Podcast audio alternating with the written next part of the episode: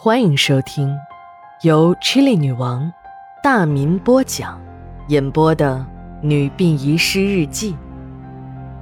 本故事纯属虚构，若有雷同，就是个巧合。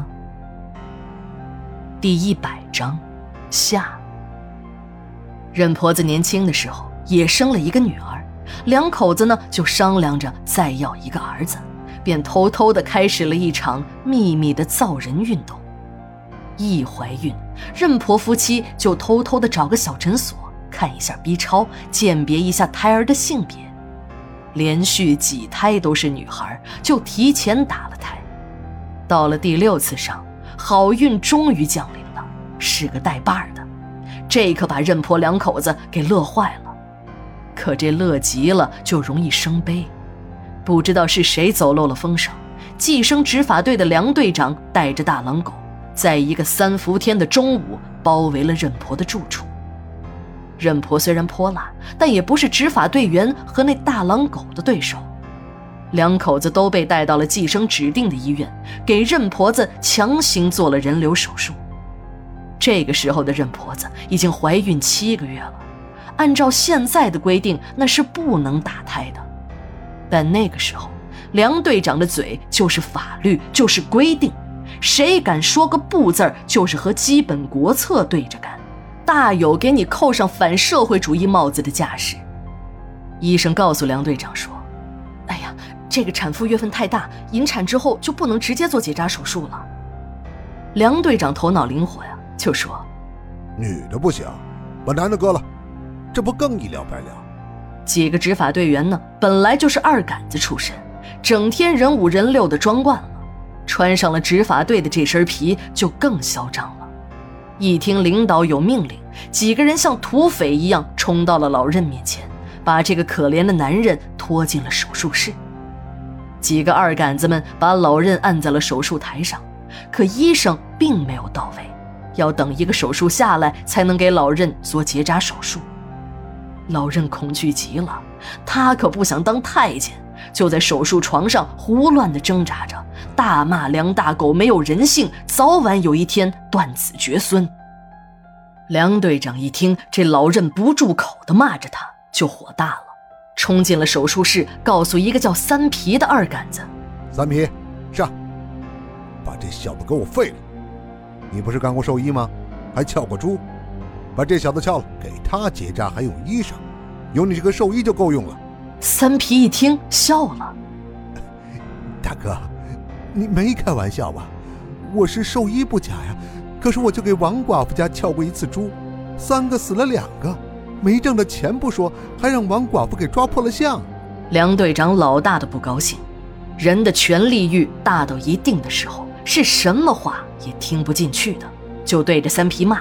那你个废物！要是不听指挥，明天就给我滚！妈的，就你胆子小，就是撬死他，由老子负责，关你屁事！三皮下手了，果然兽医不同凡响。虽然不知道如何给人做绝育手术，可对于小公猪他就门清了。敲猪割卵子嘛，三皮就把这个做法推广给了老任。三皮一刀下去，就割破了老任的阴囊，一使劲儿，两个椭圆形的肉蛋被挤了出来。再一刀上去，两个蛋就和老任的身体分离开来。老任惨叫一声，晕了过去。任婆子的手术刚开始，老任的绝育手术就完成了。看来兽医的效率远远的超过了人医。给任婆引产的医生都很为难，这都七个月了，就是小产下来应该也能活下来。这个时候引产，这不是在杀人吗？可没有办法，怕任婆子不配合，在梁队长的授意下，给任婆子注射了两倍于正常的麻醉针。要是月份小的婴儿，直接用器械伸进子宫，一下就能把婴儿绞成碎肉，然后再清一下宫，就算完事儿了。这大月份的就费事儿了。为了让生出来的孩子死掉，就提前用一个大针头伸进子宫，把毒素注射到婴儿体内，再进行强行引产。虽然经过注射毒素，可孩子引下来仍然可能活着，这就要看医生的智慧了。一般情况下，只要不管，孩子都会自生自灭，大不了呢就浪费一块纱布，塞进婴儿的嘴里，就万事大吉了。还好，由于给任婆注射的毒素剂量够大，引产下来就是个死婴。只不过这个死婴浑身都是紫黑色，倒是把医生们给吓了一跳。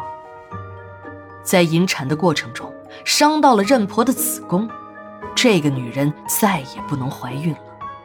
一日之内，夫妻两个都结了扎，这就安全多了。大家都以为任婆醒来后会哭闹，出乎所有人的意料，她出奇的平静，连一滴眼泪也没有掉。她只有一个要求，把引产下来的孩子和胎盘都给她带走。大家虽然都很奇怪，可也没有人在意。经梁队长同意后，任婆如愿了。对于医院，就是少了一点医疗垃圾；对于梁队长，就是少了点狗食。可对于任婆，这却是一个复仇的机会。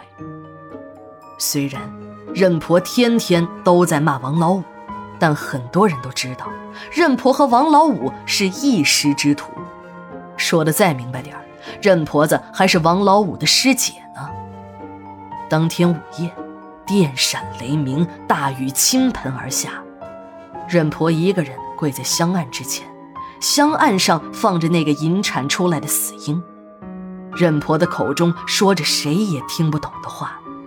老任垂手站在一边，伴着一道闪电，香案上的那个死婴站了起来。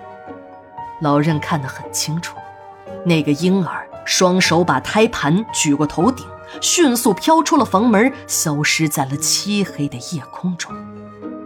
雷声不断，闪电不时地撕破夜空。诡异的阴阳脸，杀人于无形的血鹰，王老五收在瓶子里的怨魂，徘徊在鬼楼里的无头男人，殡仪馆停尸间里的活死人，伴随着一具具遗体。被送进停尸间，恐怖的疑云再次笼罩在殡仪馆的上空。一月二十二日，日记连载，明天继续。